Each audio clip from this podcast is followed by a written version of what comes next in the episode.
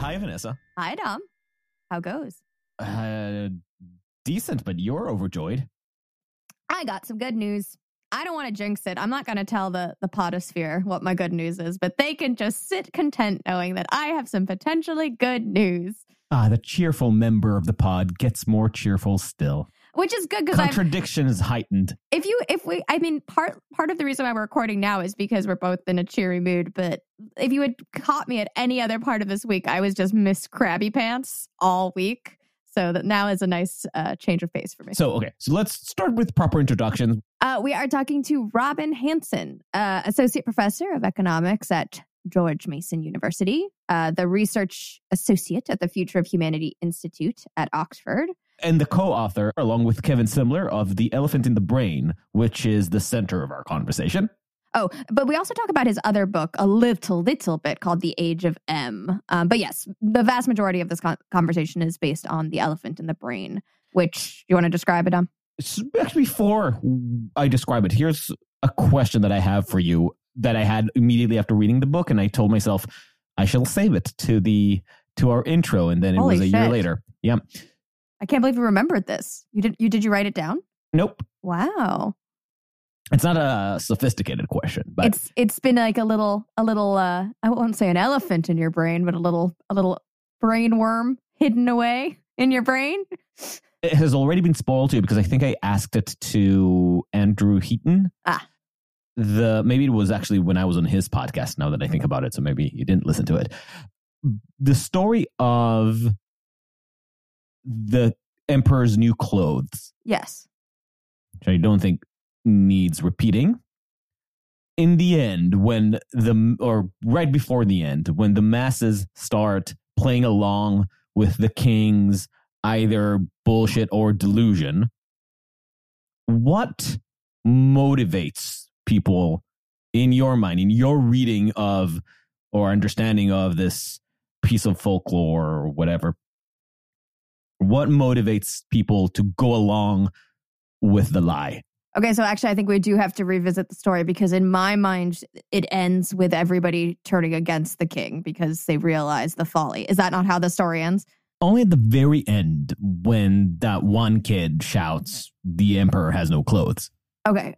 until then, until then, all the adults in the room, the courtiers, the public, they go along with it. Um I mean I would assume it's there's the same reason why most people kind of like nod and uh, giggle along when somebody in power says something. It's just that's they are in charge and you don't want to ruffle the the status quo and it might be it might be a fear-based thing or it might just be a you don't want to get in trouble kind of a thing or stir the stir the boat. That's not the expression. rock the boat. you don't want to rock the boat, so you Hmm. just are like, ah, I'm not going to be the one that fucking that fucking says the thing because if everyone else here is, I'm just going to go along. So I always interpreted it as linked to the original premise, the way that the king was tricked. If you remember, the tailors come to him and say, We have this magical fabric that can only be seen by people, uh, leaders true of heart or wise. And obviously, the king can't say that he doesn't see the fabric. Right. That would that would mean admitting he's not true of heart. Right. And I s- always took it as a contagion. Ah, every does but does he say that to everybody as he presents it? Right. As- That's uh, I, I, so I never put that thought into it. I guess I always imagined just everybody know knowing about the uh, catching rumor of this special fabric, and then oh oh my god, I can't see it, but I can't have others uh-huh. thinking that I can't see it, so I need to nod, and then everybody else says, oh, well, I guess if everybody else is seeing that, that I guess I I can't be the stupid one, so I need to go along with it too. uh-huh. and that just catches on. So the way they use it in the book, Simler and Hanson and the Elephant in the Brain, is as a study case of signaling, social signaling, by which the courtiers are showing their peers, we get it. We're not playing the game of honesty or accountability. We're playing the game of personal ambition. And personal ambition dictates that I go along with the emperor's madness. In fact, it becomes a selection mechanism by which the savvier courtiers get to exploit the the ones who are a little behind on the game and point out, look, this this guy is not loyal enough. And if you are a listener of this podcast, you can probably understand why this conversation was so interesting to me. The insanities on the right, especially as they involve the Trump cult and the insanities of the left in, in terms of the ideological madness that we talk about a lot. Both of them are very much that. What seems like just an ideological radicalization across the board can also just be seen as a social evolutionary practice to weed out the unsavvy players and bring down competition in an evolutionary environment that is not at all about virtue or truth or justice, but about ambition and evolutionary opportunity. Coming from the perspective of social psychology and evolutionary psychology, the book really digs into this relationship between the way that the individual understands the rules of the games that society is playing and how to signal that they are privy to the rules, that they're going along with them, but also finding their ways to cheat within them. And eh, if I'm not mistaken, this is the you're this is in all aspects aspects of life right? We're not just talking about in places where you have to placate the person in power right? You're just saying that in general there is a a web of social awareness and cues that drives mo- most, most of human existence. Right. The book poses a problem. Why does so much of what we do seem to be in conflict with our purported motivations, with the purported goals. And it tries to answer it by getting at the real motives that catalyze human behavior. And then it goes through the exercise of trying to explain a variety of human activities. And by activities, I mean anything from politics to laughter and comedy through the lens of the the more selfish evolutionary motivations that activate us. It takes on questions about social dynamics and manipulation, power games, and one of my most favorite aspects of all of this, the role that self deception plays into allowing us to play these convoluted, complex, self serving social games. Mm. Good sentence convoluted, complex social games. Yes. Oh, wow. Very uh, sibilant. Uh-huh. And alliterative. Okay, so small warning though. We got the book a year ago after our interview with Daniel Roy.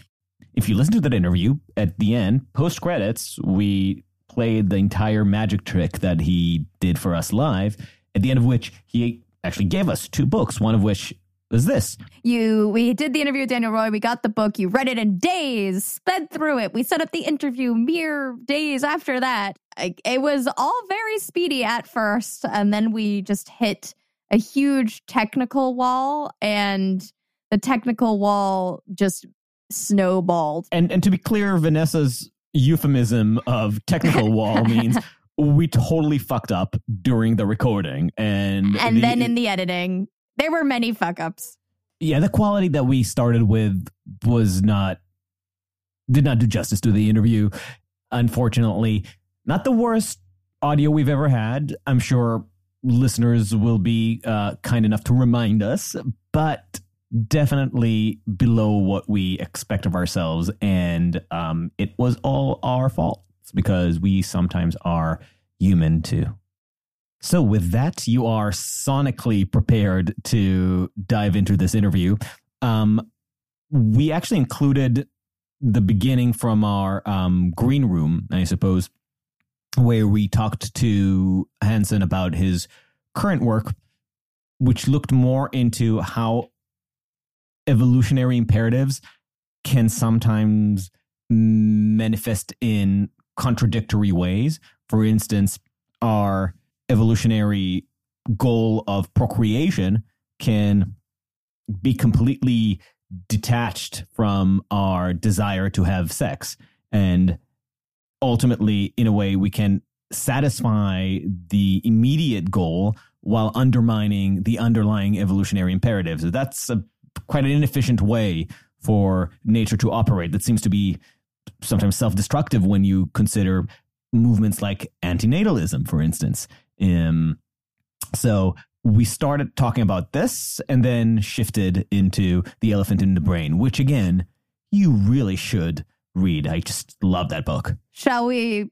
Uh, well, first, let's tell the listeners, the good li- listeners, what they should do to to help this this little this little pod of ours. If you want us to avoid uh, audio engineering disasters like the one we encountered with this episode, Slash, hire someone to fix our our tape. thus avoiding similar disaster. That is the way. Prying control away from us.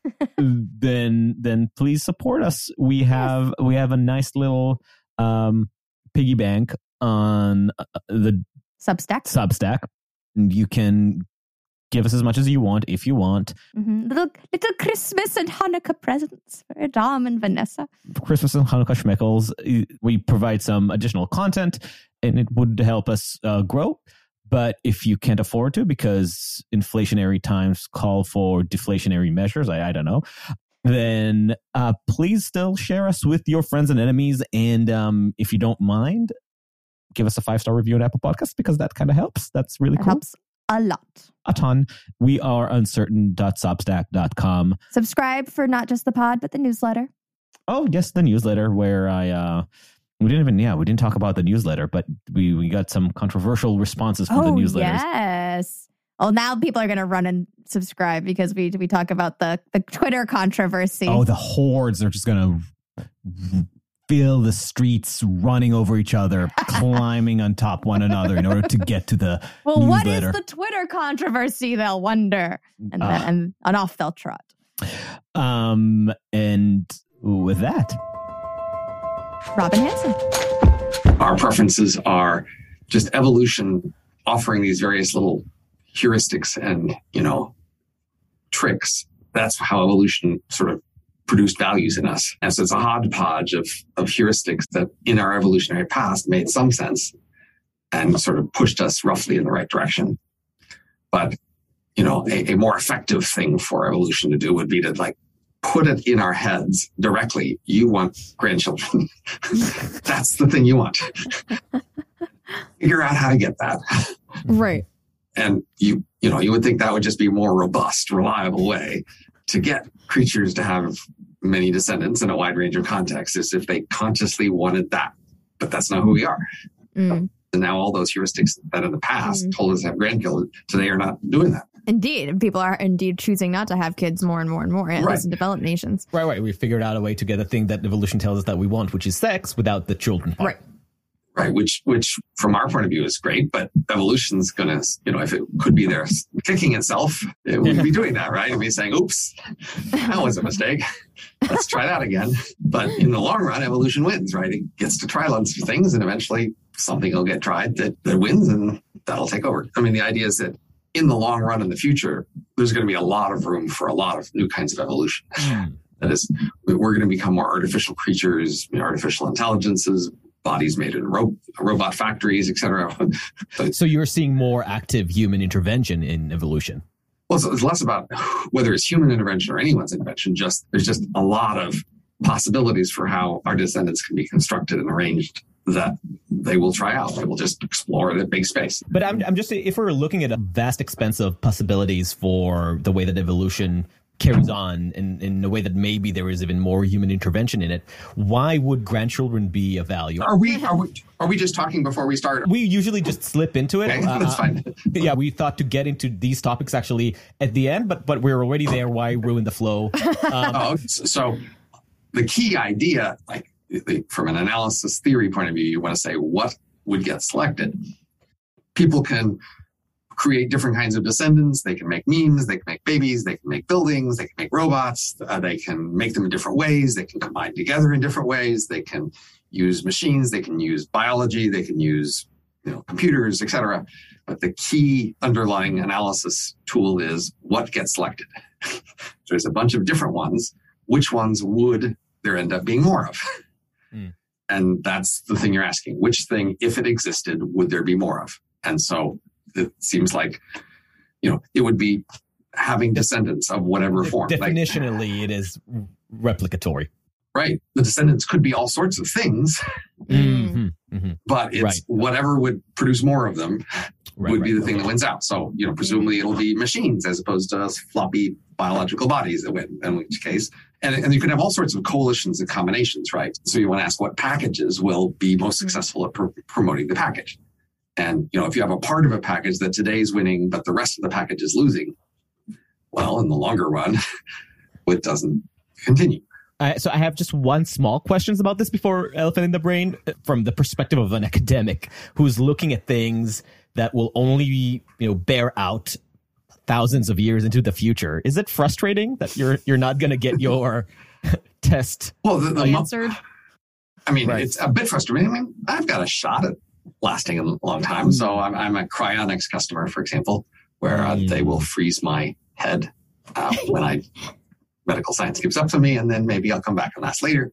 And that's the topic of my other book, The Age of M, Brain Emulations. So it's possible I come back later. But I think the more frustrating part is because we won't know for a long time, the field of people who talks about these things isn't very well disciplined by you know, who is right or wrong. So you just have to suffer a lot of bullshit. Distance yourself from Mhm. people who just don't seem to be thinking very careful be- because they've got an audience and they can because, again, it's not very disciplined. And then a lot of people um, go into wishful thinking mode where Mm. as long as there's no other discipline that will correct their thing, they might as well talk about what they wish would happen or what they fear would happen. So that, that gets frustrating because I want to talk to the people who are just trying to be accurate about like, but what will happen. Where in this area do you feel like that type of contagion is is most harmful? Where you feel like you're actually losing potential public attention because of just bad ideas circulating? Well, in, in the area of futurism, I have to say, like Mm. inspirational speakers would be especially less accurate, right? And and it's right flagged there in the name. Accurate speaker versus inspirational speaker. If you if you say, "Hey, come to my talk. I'm going to give you the most reliable, accurate picture of what's likely to happen here," that's less fun than the inspirational speaker. But ca- but can you point like an area that you feel has suffered the the costs of that? All across the board, yeah, pretty much anything that's you know not short term. I feel like I have to stick up for for someone who I have a podcast called City of the Future where, Okay, I, great. Oh, well, cool. Well, then, then where I think big about what could be possible, and it is intentionally is inspirational. We can Okay. say it's inspirational, I'm sorry, not I did, I accurate. did not know that. I did just not Uh, No, trying to no pick a fight problem. here. No, definitely not trying to pick a fight. Aspirational. Aspirational and inspirational, I think, is is the is the But, but then it would be fun to talk about. Okay, well, what what are the differences between aspirational views of a future city and a realistic view of a future city? Yes, and and I think there's room for both, and I, I do think that both do diff- very different but very important things, right? I mean, e- I- maybe even in your own work, you might say that occasionally you make bold claims that may not necessarily yet be backed up by all the research in the world, but it's important to make those bold claims because otherwise we're going to restrict our thinking Well, about. so, so I, I would go, sort right? of more give bold designs or bold Mm. proposals. I'd say, look, Mm. here's an idea, and if we pursue this, look at all the potential. I'm not telling you we Mm. will pursue it, but I'm saying maybe we should. Let's go Right. try to explore this thing and then make the distinction there. Like, what would be a good idea? What looks promising? I can get inspired by that, but I want to be Mm. careful talking Yes. about the things that could happen if if we put the effort into it. Uh, I, I'm firmly in the pessimist camp generally, so I, I just want more more doomsayers. That, that's the opposite side. I mean, some people are just eager for the most negative Right, dramatic image of the future that they can find that right. inspires them in a Right, different way. it's an Like- it's an aesthetic aesthetic preferences Mm. Right. And if you look at more than intellectual. And, and in fact, that's much more common in, say, science fiction or fantasy or anime or et cetera. Dystopian, apocalyptic s- futures. They have good visuals, right? Mm. Yeah, there's something very compelling about it. about about our collective doom. Yeah. Dystopia, yeah. okay. So as I mentioned, a previous guest of ours gifted us this book, and I just picked it up and couldn't couldn't stop reading it and uh, finished it in. Well, I want to three thank your previous guest. Thank you, Daniel Roy, for sharing it with us. I, I guess let's start in the beginning. So, The Elephant in the Brain, your work with Kevin Simler, you are trying to develop an argument about some of the evolutionary motives that that guide human behavior that we have strong committed blind spots towards and that we are loath to acknowledge. And before we get into the nitty gritty of it, like I, I kind of want to know how you you got into exploring this topic, and which also gives you uh, a chance to give us a brief uh, elevator bio of yourself and, and your approach, and then we'll start drilling in. So over decades as a social scientist, I kept running into these puzzling things. Things where we have a theory about why people do things and the theory says X, and then we look at people doing Y. And so I've been collecting these puzzles, these ways in which people seem to be doing things different than our standard theories would predict and trying to wonder, well, what, what's going on here? What, what sort of explanations? And of course, there are often a wide range of explanations offered. Many of them are sort of of the epicycle, epicycle form, where you take the usual theory and you add some more things on top of it, and that could be right. But you might want to look for some more basic mistake you've been making, a simpler mistake you've been making that could explain a whole bunch of these puzzles all at once. And so it turns out uh, that there is such a thing. So our book is saying, oh, hey, everybody who's been trying to study human behavior, we're just making a very basic mistake right at the beginning. And if you just try to switch on that mistake, things make a lot more sense. The structure of the book is 10 different areas in which there's a usual assumption about why we're doing things, and then a bunch of puzzles that don't make sense from that point of view, and then a better theory and how the better theory fits these puzzles. But that's the last two thirds of the book. And the first third of the book is trying to make it plausible in your mind that this key alternative assumption we're going to offer isn't crazy. And we're going to go into a few of those examples, one that really uh, uh, stuck with me. But first, I want to give you a chance to make the underlying thesis. What was that Right. fundamental mistake, as you saw? So, so the, the key mistake is that people make generous assumptions about people's motives. People are inclined to be generous about their own motives and of their associates. And so they look for a positive spin reason why they might be doing things. Our most basic strategy here is to give less generous assumptions about the basic motive about why you do something. Mm. To say, look, your core motive in this area of your life is kind of selfish. Mm. You would like other people to think well of you is one of the most common motives. So if we say, why do you go to school? Well, you go to school to learn stuff. Learning stuff would be useful. And later on in life, you can use the stuff you learned and you'll be more productive and we'll all be better off. Yay, us. What if the main reason you go to school is to show off, just to show that you're better than other people?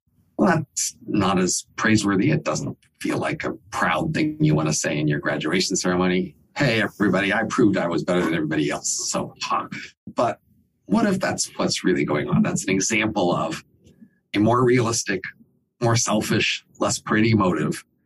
That if you just go back to basics and say, what if that's the main reason we're doing something? Maybe a bunch of these puzzles could be explained. How did you first hit on that hypothesis that it's probably our selfish motivations that are that are the, the real kind of puzzle solver there? right. Is there an initial problem that Yes. really made the light click? There was. So I got a PhD at Caltech in social science. So Caltech is very mathematical and theoretical. And so I'd learned a lot of pretty abstract concepts and, and game theory and, and tools. And I got a postdoc in health policy at University of California, Berkeley, interdisciplinary postdoc where they would put sociologists and political scientists and economists together. And the reason they had chosen me was I was someone who knew a lot of theory, but didn't know a lot of like details. And they were going to bring that sort of person in to show them a lot about the details of health policy. So I had this two year health policy postdoc. And the first six months of that was a detailed review of medicine, what we know about medicine and health policy. And in that detailed review, I knew sort of the usual abstract theory about medicine and health. And then I was looking at all these details about medicine and health, and these two did not match. They don't fit. They, there's a big conflict between those two. And that was the initial presenting puzzle. What, what the heck is going on? Mm-hmm. And Can you give us a specific uh, example of something that didn't oh, align? Well, sure. So the most dramatic thing is that when we have randomized experiments where we give some people more medicine than others, i.e., we make the price lower, make it more accessible, or they're in a place where they just happen to do more. Whenever we see variations like that, some people doing more medicine than others, the usual consistent result is that the people who get more medicine are not healthier. the whole core of the idea of medicine is like it helps your health. And of course, it's complicated and expensive and there's risk and you need to evaluate quality. So the whole usual edifice of an analyzing medicine is that, well, it's there to help your health. But in fact, people who get more medicine are not healthier. That just really questions the whole structure. Like, but, but, but what's, they, what's going on here? What are they doing if they're not here for health? Because that's, of course, if you ask people, why do you go to the doctor? Why do you go to the health hospital, etc., that's what they will tell you. Well, of course, I'm there to get healthier. And that's what we usually think. It's what I've always thought. In terms of your evolving the the thesis, you have this moment, you have this dissonance. Right. When do you actually start to uh, flesh it out? And how do you start to lay the blame right. on the feet of the selfish motives? Like that's the piece I'm right. still not quite getting. So, uh, evolutionary psychology opened me up to people might wanting other things and people might not being aware of what they want. That's a key part of the thing to explain here. So once you say, mm. oh, well, medicine is not giving people health, they say they want health. Now you have to explain what are they doing and why don't they know? That's going to have to be a key part of the explanation because if you just say, well, they, they wanted to go to, you know, buildings with pastel colored hallways, then you might say, well, why don't they know that's what they're doing? And why isn't there a cheaper way to do that? Surely we could just make you know, roomfuls of pastel hallways and white coats in much cheaper ways than we do in hospitals. So, like, ignorance is certainly one of the categories of theories you might go for. They say, well, people think they're getting this out of it, but it's hard to estimate. So maybe they're misinformed about what they're getting. But um, ignorance explanations get harder and more tortured the more people you postulate being ignorant about the same thing over the longer time. With medicine, we are talking a consistent pattern in behavior that goes back thousands of years across the entire world, across the entire area of medicine. That's harder to, to, to sell the story that they're, they've all been making the same mistake for this long time. Before you go into your explanation, I'm, I'm just proposing another challenge for you to dismantle. There's the propagandistic effect, right? Because because we're living in a period of constant development, or at least the illusion of constant scientific growth and development, that people are under the impression, well, going into a hospital today is categorically different or essentially different from going there 10 years ago. The medicine or that I'm getting the medicine now man is, is, or whoever, the shaman, right. whatever. Forget about a yeah. thousand years ago. Right, I'm talking right. about 10 years ago. Right. We are now getting better care, the illusion suggests, um, or the impression that we're getting from reading in newspapers about new research and new studies and new techno- technologies that are being developed, is significantly superior to what we would have been able to enjoy 10 years ago. So if you say in the past it was crap and now maybe it isn't crap, uh, and that's why we're doing it now. You have to say, but then why did they do it then, right? You've got thousands of years up until 10 years ago. That's a lot of behavior to explain. Maybe now we don't have to explain the last 10 years, but we still got to explain all the other years, right? yeah, I guess my theory is that there is a, a constant bolstering of our ignorance by by external forces, but I guess also those external forces require some explanation. Why why are we keep telling ourselves that that our right. technologies are evolving? Now, mm-hmm. you know, if you want to go this direction, I would think let's find other things that people have just been consistently wrong about for thousands of years. Mm.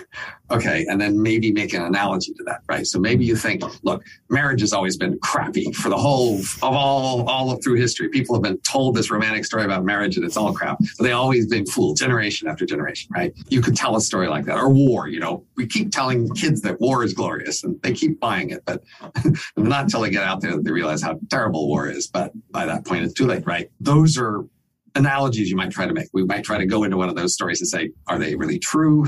In what sense are they true? And if you could make a story like that work, then I might want to come back to medicine. Okay, so let's see if we can make a story like that work for medicine because we've got some concrete examples to work with. But if you can't find me any examples anywhere else of people who for thousands of years been consistently fooled by the same big part of their lives, then I'm going to go, that's not so plausible here either.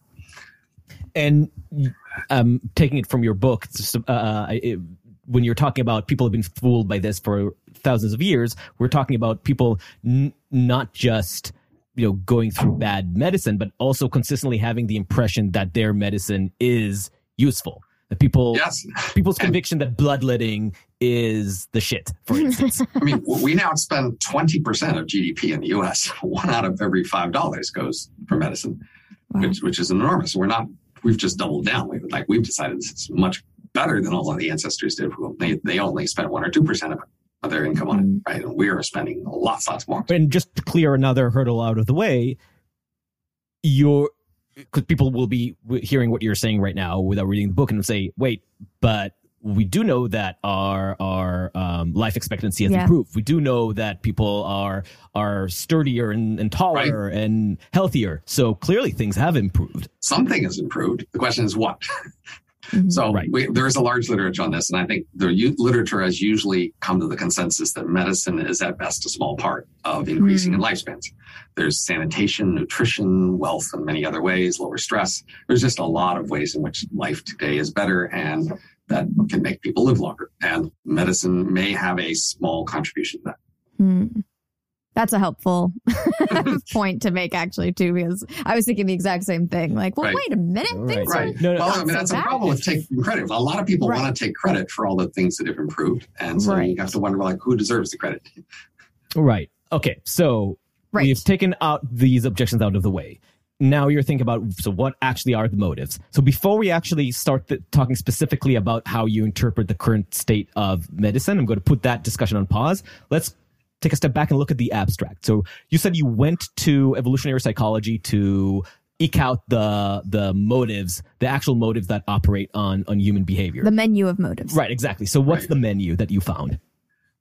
Right. So evolutionary ecology says that our ancestors, you know, faced hostile environment and difficult environments and that their major part of the environment that mattered was other people. So human minds evolved to deal with other people around them and you want to say, well, what are the most important things they have to deal with with these other people? One of the things people have to do is choose their alliances. They have to decide who they're with and who they're not with. And they need to show their allies that they are allies. So choosing allies and signaling allegiance, loyalty to them is a big part of what our ancestors had to do. Another big part was to impress each other. Mm. Other people would choose them as allies if they were impressed. So you know, two big categories of things that come out of simple evolutionary psychology is because our main environment was each other and we tended to form alliances and the people who weren't in the alliances lost out compared to the ones who were. Then our ancestors needed to get other people to ally with them. So they need to be impressive. And then they need to convince other people that they actually are allied with them to show loyalty. And then they need to be a good judge of these things in other people. Who's impressive? Who's loyal? So evolutionary psychology says a big part of our minds must be designed for that problem. To put the taglines on it, we're talking about political interactions and and accruing social status. Right. And, and another part of it is that a key distinction of humans versus their previous ancestors is humans use language and weapons to enforce norms. So these are rules about what we were supposed to do and not supposed to do. And we could enforce those much more strongly. And that allowed us to have larger groups and so a big part of our ancestors' lives was trying to make sure we weren't found violating a norm and being ready to accuse somebody else who's a rival of violating a norm. If there's a norm saying we're supposed to say something and do something about it. So this is part of our evolutionary heritage. So, and a cr- critical point that you, that you do want to stay on: norms require the ability to punish violations, and that's a crucial point of it because it right. seems so obvious. but you know, when we're talking about American politics today, we we see how easy it is, or how how airy nebulous norms are without the ability to enforce them. Absolutely. So that's why you were afraid of being accused of a norm violation because the punishment might be invoked on you. and why it would be an opportunity if you could accuse a rival of a norm violation, because then you could get them out of your way. And so a key part of norms is a lot of the norms we have reference motivations. Motivations are an important part of norms. So if I accidentally hit you, and I could argue that I didn't intend to hit you. Yes, I did hit you, and I'm sorry, but I did not intend to. I'm much more easily excused than if I have to admit, yeah, I really wanted to hit you. I'm sorry, but that was just really what I wanted to do. That's much more of a norm violation. Mm. You're, you're, not supposed to intend to hit somebody and then hit them. Uh, we're going to punish that more severely. And so, one of the major ways you try to defend yourself from norm violations is to have a way to tell the story that you had good motives or did not at least have bad motives. So, in mm. fact, one of the major things our mind is doing all the time is collecting a story of what we've been doing and why. So that if anybody should challenge anything we do, we can say, this is why I was doing it, and this is why that was a good reason. Mm. I wasn't violating the norms. I might have accidentally done something wrong, but I wasn't trying to. Today, there's like a lot of conversation about, for example, let's take like anti racism or something like that, where the outcomes of your actions are more more important than your intention and the kind of like the knots that people end up uh, tying themselves in when they're trying to explain, but I didn't mean anything and it wasn't what I want. Right. Yeah. And there's like this, there's like this really strong tension I feel like at play between e- e- people feel so compelled to justify themselves and what was inner happening in their inner right. mind to justify all kinds of different actions. Well, I mean, we just very commonly do take that into account. So law is, of course, a major form today wherein we accuse people of violations and they defend themselves. And of course, they are often trying to show that they did not intend to harm. And so a lot of crimes do require showing intent mm. in order to be guilty of the crime. So manslaughter, for example, is different than murder. Mm-hmm. Manslaughter right. is not intending to kill somebody, right? Murder has much higher punishment. So all across our world of norms and laws, you know, intent makes a big difference. Of course, if you really want something to stop, you might push for saying, in this case, it's such an important thing that we can't trust our judgment about their intentions. We're just going to have to set down a, a, a, crude rule that we're just, you know, stop all violations. And because we're afraid of too many excuses that people are slipping by our, our enforcement. So that's more a signature of somebody sort of upping the ante and saying, no, this is really super important. Right. If anything, it's the reaction to the understanding that we are so good at coming up with excuses and creating plausible deniability for ourselves that at some point, screw it. Your your intentions no longer matter. Right, but that's an exception. So you'll have to ramp up the rhetoric if you want right, to right. get people to adopt that as an exception. And and the problems in that are are even too obvious to recount. But um, I wonder. There's another interesting thing about looking at norms and the norms that run across societies, and some of which you, you list in the book, is that every good law that um, existed or dominated a society for an historical period is a good indication of the sort of crimes that were being committed. Norms are a good sure. clue as to what are the, the motives. Right. What things are going wrong. What, where things are going wrong and also what are the motivations that, but we are, that people were uncomfortable with. So there are uh, definitely norms against rape, and that's because obviously the the the sex motive is one of the biggest ones. But there are also more subtle norms like against bragging, which oh. which is a fine point that I didn't think about. Like, it is a cross cultural um, tendency to to dislike braggadocious behavior because you see that the motivation there is your own social climbing at the expense of others. Right now, a thing to notice for things like bragging, we have a lot of norms where we will punish, if not through law, just through social pressure, norm violations, but we actually allow enormous evasion of the norm. We, we know that people are bragging all the time and we see them bragging all the time, but they just have to go through this extra effort to sort of be a little indirect about it. Mm. And once they've gone through that extra effort, we'll, we'll, we'll give them a pass. And so an interesting thing about a lot of norms is that we aren't that eager to enforce them and we'll let a lot of people slide as long as they give us an excuse not to enforce it. So a standard example we talk about in the book is people in public with alcohol in a paper bag. The police are supposed to arrest people for drinking alcohol in public in many places. They don't want to. It's not their priority. They, it's not what makes them proud to get up in the morning. so if they could avoid doing that, they would. But hey, it's the rule; They've got to do it. But if you give the police an excuse, you have the bottle in a paper bag in public. The police know what's in the paper bag. I mean, who else? Why does anybody ever drink out of a bottle in a paper bag in public except that it might be alcohol? But nevertheless, it gives them an excuse to say, I didn't know it was alcohol. I just saw the paper bag and they can go on their way. And so this is true for a lot of norms that we are not actually that eager to enforce them. And we're mm. quite willing to let people slide as long as they give us an excuse to pretend we didn't see. And that brings in the point of uh, co- the, the idea of common knowledge. Right, right. So if, if everybody knows that everybody knows that it's alcohol in the paper bag, then we can say, how could you not know? And we won't let them pretend they don't know. A lot of the things we do according to our stories of our motivations, are kind of transparent moves that shouldn't fool anybody, but they do. And so the story here is, well, they're not really fooling anyone. They're just giving people the excuse to pretend to be fooled because plausible deniability. Right. They, they don't really want to enforce these things. And so you're just letting them get away with that. Right. Which is incredibly interesting when you start applying it to so many areas in life where you're seeing that as long as we have that excuse that I didn't force you to acknowledge what I was doing, even though you know, and I know that you know, as long as we can right. say that, but I don't know that you know that I know that you know and all that, or that there's at least some layer of removal between right. how, how much acknowledged this shared information is, then we're suddenly all comfortable. Like the, the, we can avoid right. the, the difference between a normal conversation and uh, an embarrassing social faux pas can hinge on how convincingly we were able to um, to hide the common knowledge of the situation.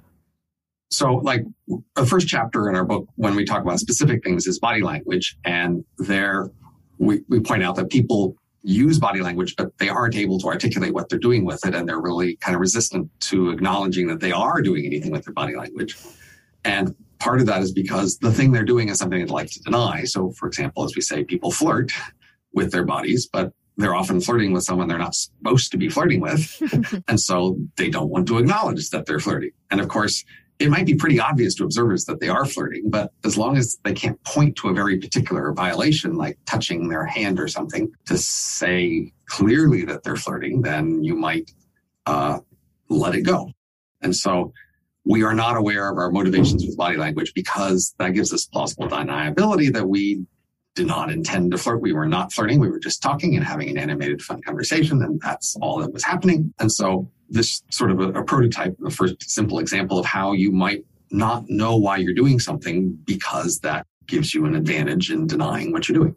So there's a level of of self deception, obviously. It's like, no, of course I would never do that. I'm a faithful person, so I'm not flirting. But there's also one would one would assume that there's a level of you're tr- you're trying to deceive the world just kind of you're not getting very far because you're only deceiving yourself in that scenario you're giving them the excuse not to call you on it which is mm. the main mm. thing you want right mm. it's all right if you violate the norm as long as they don't challenge you or call you on it and you're making it a little harder for them to do that and so that they won't bother and then you get away with it mm. Let's go to that point of self deception because yeah. that's another interesting chapter in your book.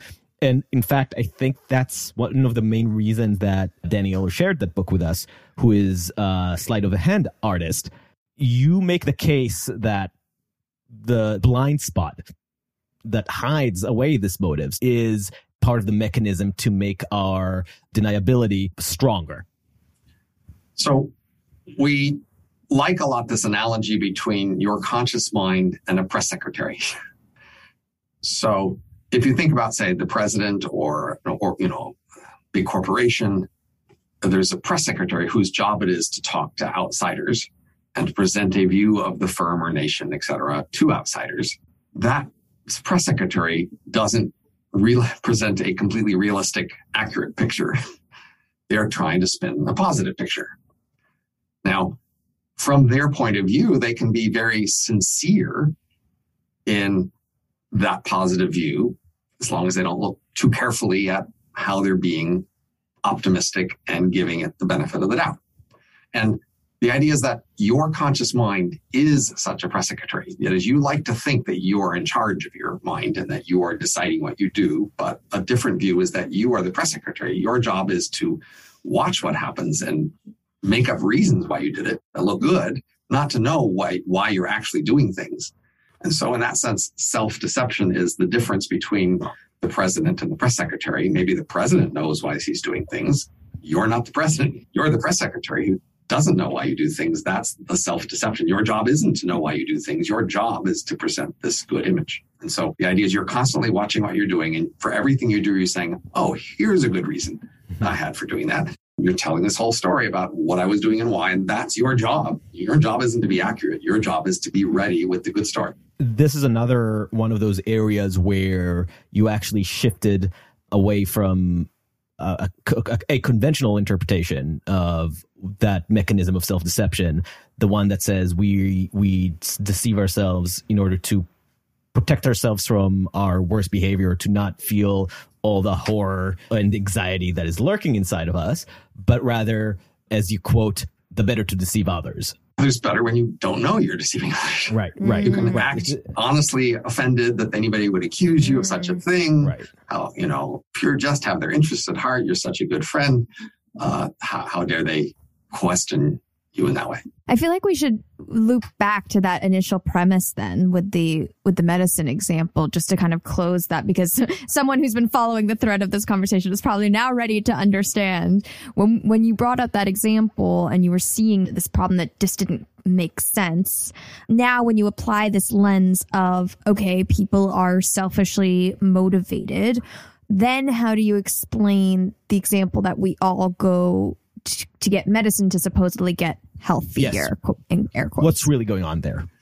So, an analogy is Valentine's chocolate. In our society, traditionally on Valentine's, if you have a relationship special with someone, you might give them chocolates to show them how much you care about them. If we think about the details of the chocolates, we'll notice that you don't choose the amount of chocolates based on how hungry they are. The cost is going to be chosen based on how much you need to spend to show that you care more than somebody who doesn't care as much as you.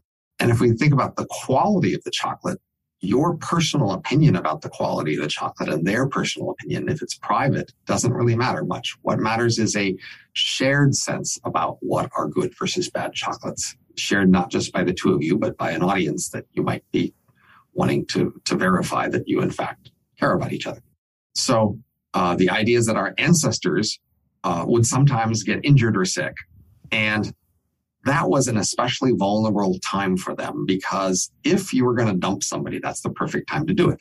And they can't retaliate very well. And in fact, they're going to be a lot of extra cost. So uh, the moment you suddenly get injured or sick is the moment you wonder who's going to stay with me here. I'm now more of a liability for a while, and this would be the easiest time to get rid of me. And so the people around you if they do want to stay with you, are especially eager to show you, no, we're going to stick with you. Don't worry. You're with us. We're going to take care of you. And that's a very heartwarming, touching signal to get that they're going to stay with you and they're going to take care of you and they're not going to dump you.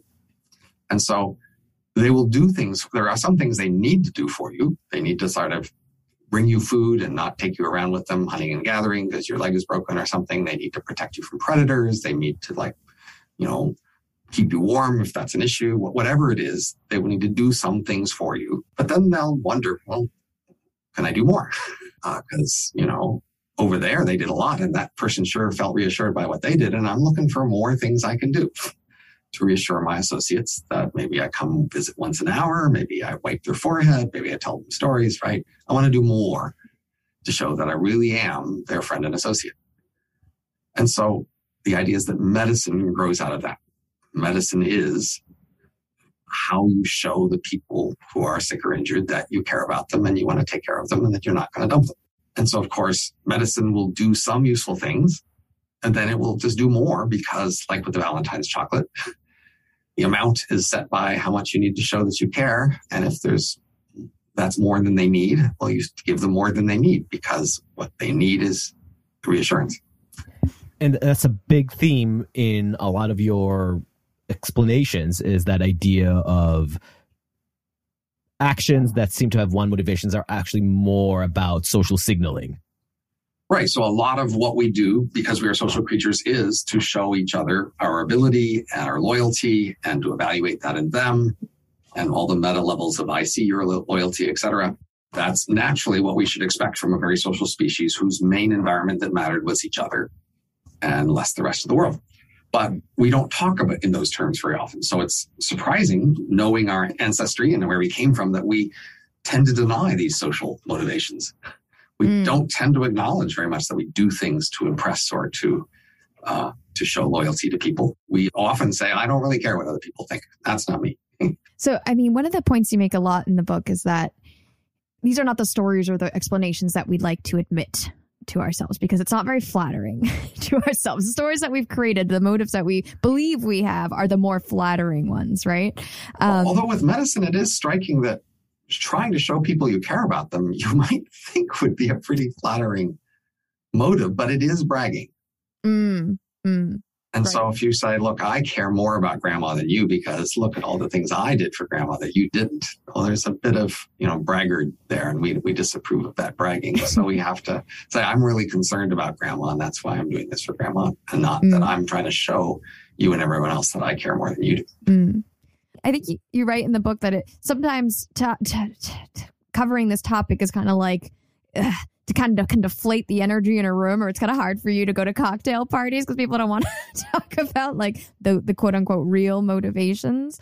Um, and I was I was wondering when you were when you were writing this book and kind of coming up with your with your evidence here, um, were there examples that you didn't include or almost didn't include because you were worried it would be like too misanthropic or too unbelievable and people wouldn't want to acknowledge? I think it might be more that some topics I just haven't studied because I don't want to get into them. Wasn't some uh, topic that you were averse to dive into because you felt ah maybe maybe not worth the I don't know. I mean, I can see a process by which some topics might have been pushed out of my view because I anticipated they might be too awkward. Sure. Two obvious examples are, say, marriage or parenting, right? Ro- Romance and parenting would, would be two examples. So parents are not that eager to look into their motivations regarding parenting. You know, so for example, parents will tell their kids they need to have a bedtime and they will say that's for the kids' own good that they don't stay up late. And it looks more like the parents just need some time for themselves, which is a completely reasonable thing, but they're just not quite so willing to admit that that's the agenda there. Um, and of course, a great many things with respect to mating are things that we don't like to acknowledge. But we do, for example, a lot of mate guarding, that is to protect, but we don't like to admit directly that that's what we're doing. And we also do sort of mate poaching or sort of keeping mates in reserve whereby somebody will, you know, they have a main partner, but they keep contact with somebody else because it's like, it's a, it's a reserve. Like if this first one doesn't work out, they want to have the second one on tap, but they're not going to be so eager to admit that that's their role. But that's pretty awkward. yeah. um the the medicare the, the medicine chapter i thought was probably the most provocative i thought but maybe second place is your case about education Our chapter on education was cribbed from a colleague of mine, uh, Bryan Caplan's book, The Case Against Education. And I should, by the way, mention that the book Elephant in the Brain is co-authored with Kevin Simler, an excellent co-author. Uh, it's not all my work, uh, but education is also something that is just not as valuable as we think and not for the reasons that we say. If you ask people, why do you go to school? What's it for? What's the point?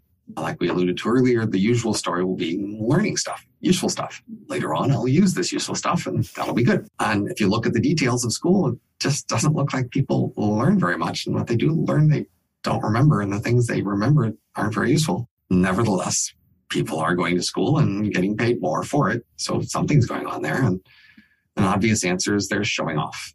Showing off not just being smart, they're being conscientious, they're being conformist, and they're sort of adapting and learning modern workplace habits and styles. Um, so there's a lot of useful things in that sense, but they're not actually learning much useful. And of course, most people who've been out of school for a while know this. Mm.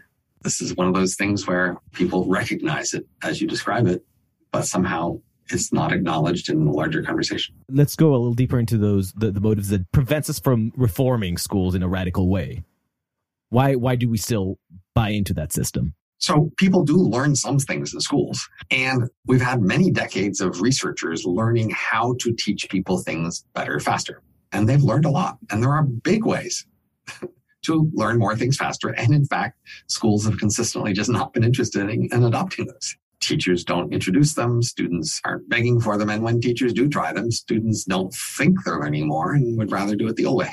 We're talking about things like not using grades and certainly not grading students on the curve. Right. But people don't like to do that. The key idea would be to say, well, if we kind of know that we're there to show off, we're not really there to learn anything useful, then it's less important that we learn something faster. What's just more important is that I, if I'm better, I do better, better on the test than you do. As long as the existing system accomplishes that, then it's, you know, achieving its main function. You point out that some of the, the qualities that we get from this is the system of certification, basically weeding out the students that can actually survive and even thrive in hierarchical situations. You call it domestication. Has a degree of certifying the domestication of um, young adults. And um, a point that you make that's that made me even chuckle while reading it that a lot of the the bugs in that we see in schools are actually features like boredom. If if students are bored, it just shows that they can survive the droning work, the droning right. workday. One of the things I think you, I think you say uh, in your TED talk, I think it was, or maybe your TEDx talk, um, you say that to reform institutions, we need to give people something that pretends to give them what they pretend they want, but that actually gives them what they actually want. So, could you give an example? Like, what would that look like? So, if you think about school reform, one kind of school reform is a school that teaches people things faster, where they learn more material, right? Which gives them more what they're pretending to want, which is to learn material, but it's not what they really want, which is to show something off. So, if you want to design an alternative school, I think what you have to do is find a new way to show off that the existing schools aren't serving very well. So, a candidate I have in mind is just being good in conversation, like we're having right now. Mm-hmm. Some people could just be good on their feet in conversation and other people aren't. And most schoolwork doesn't credit that or even examine it much. Most schoolwork is reading and writing and listening to lecture and etc., but not being on, good on your feet in conversation. So if some people are potentially good on their feet in conversation or could become so with a little practice, then those people might want a school. Let them show that off because then they do well there.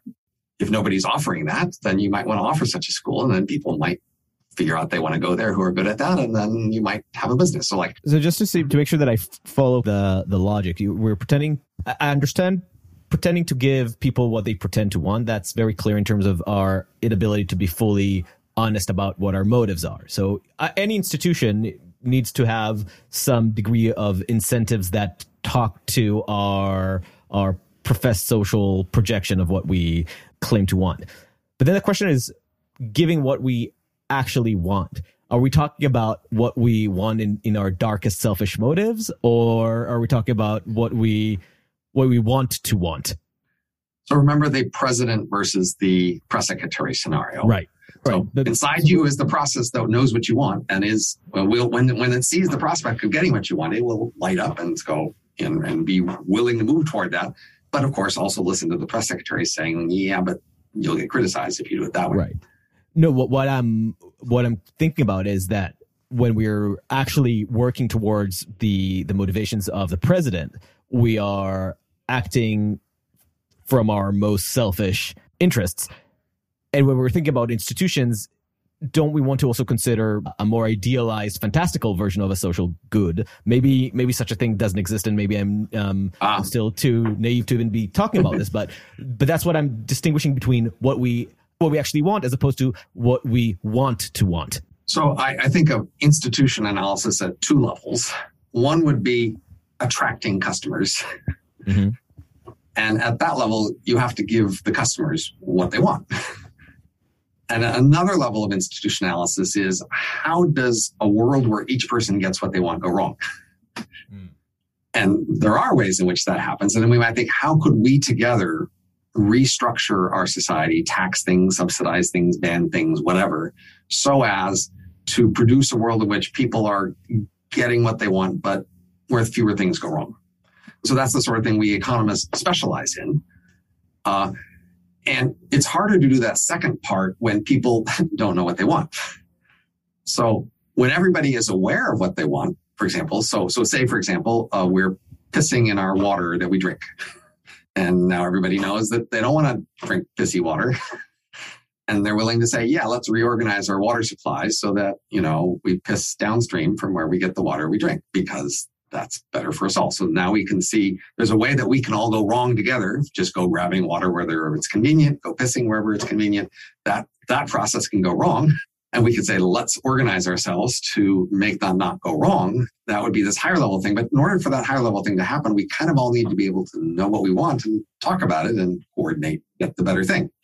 So the harder thing is to is to take a world where people are in denial about what they want and reorganize that to better get what we really One want. of the fundamental problems in any utopian vision of society is our inability in the first place to actually be honest about what we want to achieve in in this group because we, we can come together. We want a society that all property is shared equally or that everybody's treated with dignity but we don't really want that. We want a society where we feel good about our position in it and that we hopefully have a leg up over everybody else. And our inability to acknowledge that will always derail any attempt at a more well, I mean, actually, just society. I mean, unfortunately, uh, people who are not honest with themselves about what they want can gain by advocating something they don't really want. If that produces more admiration and On- support in the people on the around them, on the individual level Yes. And so we can all end up doing the thing that none of us want as we're all gaining individually by pretending to want the thing we all pretend to want. And then Hmm. we end up getting it, which isn't what Hmm. we wanted. we just each Hmm. wanted to support it, but not have it win. Can you give us an example of where we're motivated for selfish reasons, but end up actually in a good equilibrium because of our pretenses? Well, so, so we talked about water quality. We might not, you know, what part of it, but we might think we like trees more than we do. We might say trees, those are just wonderful natural things. And it's so terrible that people keep cutting down trees. And you might say, let's make a tax on doing things with trees or let's subsidize more tree stuff. And we might say, yeah, I love trees too. I'm going to like, you know, push for this tree bill and we're all going to push for the tree bill. And then what we each want is to look good among each other for saying, I sure like trees. Don't you like trees? Yep. We sure like trees. And then you get the bill passed and then you get a lot more trees. which is actually net good, net Which is positive. quite what you wanted. I mean, you wanted some trees, but you just don't want that many trees. You just wanted to be in favor of trees. Mhm. We, we could take we could take cancellation as, as another example of that, right? So, I mean, a, a standard story is that mobs have long existed, and that law is there as a way to fix a problem with a mob. So, a thing that goes wrong with mobs is that each person in the mob has the incentive when somebody comes to them and, and makes tells them a story and an accusation to sort of immediately endorse it and embrace it and support what this person. So some associate comes to you and says, I heard Joe did this terrible thing. Isn't that terrible? And your incentive is, well, they're looking for your support and you give it. and so mobs tend to rush to judgment. That is, each person isn't trying to look at all the evidence, come to some overall assessment. They're trying to sort of support the individual person in their social network who comes to them with it first. And then, you know, and whatever the people around them will reward them for, that's what they're going to do. And so the idea is that law is there to break that. So by law, we say, okay, you make an accusation, but now we're going to have a specialized judge or jury. And their job is to listen to all the evidence and not make a decision until they've heard it all. And that, and that breaks this problem with mobs. Whereas if, if the mob deals with the problem, then if you get a big enough mob who've all heard that Joe, Joe is terrible and they've all been outraged by it, then they all get together and they're big enough and now they lynch Joe because that's what they all heard, right? The mob could be wrong because again, they're each not they're not doing a thorough analysis. They're each going on the rumor of the thing they just heard, but their local incentive is to, to go along with that. So that's another example of a local incentive to, you know, support the accusation and to be outraged by it. And our collective desire to really find out the truth. Mm. And right, but, but in the local way, they they got both what they want, what they really wanted, but also what they pretended to want. In that case, well, if you didn't actually want Joe to get lynched, then maybe you didn't get what you actually right, wanted. right. I'm presuming that if somebody is is participating in the mob, at a minimum, they're indifferent to whether he gets lynched or not. Well, they, they, they're often the opposite. So, in fact, I mean, as we see with current can- cancel culture, a bunch of people are jumping on someone. You think maybe they're going overboard, but your incentive is to go along, right? If you say, "Hey, everybody, shouldn't we slow down and question?" They will look at you and say, "Traitor." You go, "I don't want to be accused of being a traitor." No, no, no, you misunderstood me. Yeah, let's lynch him, right? and so, you know, there can be a substantial degree to which you thought everybody should back off and slow down, but you couldn't really say that. I was we- thinking laughter. Oh, you want to talk about laughter? Yeah. Okay. It's it's a little different from the other social institutions that we've been talking about so far. So, do you mind briefly talking about how your explanation of what laughter is differs from our more common sense understanding of it? Laughter is a I'm still playing signal. So animals and humans play, and play is marked off by a pretend sphere where we go through the motions of something real, but we all sort of know the stakes are lower and not very serious. But sometimes we can accidentally, I could pretend to insult you, but you might hit a little close to the mark and you might really get your feelings hurt, right? And you need to reassure me that, oh, it was fine. I didn't really get my feelings hurt. We're, st- we're still in play. And laughter is that thing you do to show me that. And because I laugh and I don't feel threatened, you can laugh and not feel that you've hurt me and that we're out of play mode. We can reassure ourselves we're in play mode. And that feels really good. That we all say, yes, none of us were threatened.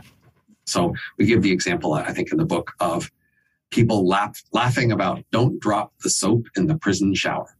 Okay, like you think, gee, that's funny. That's about prison rape. How funny is that?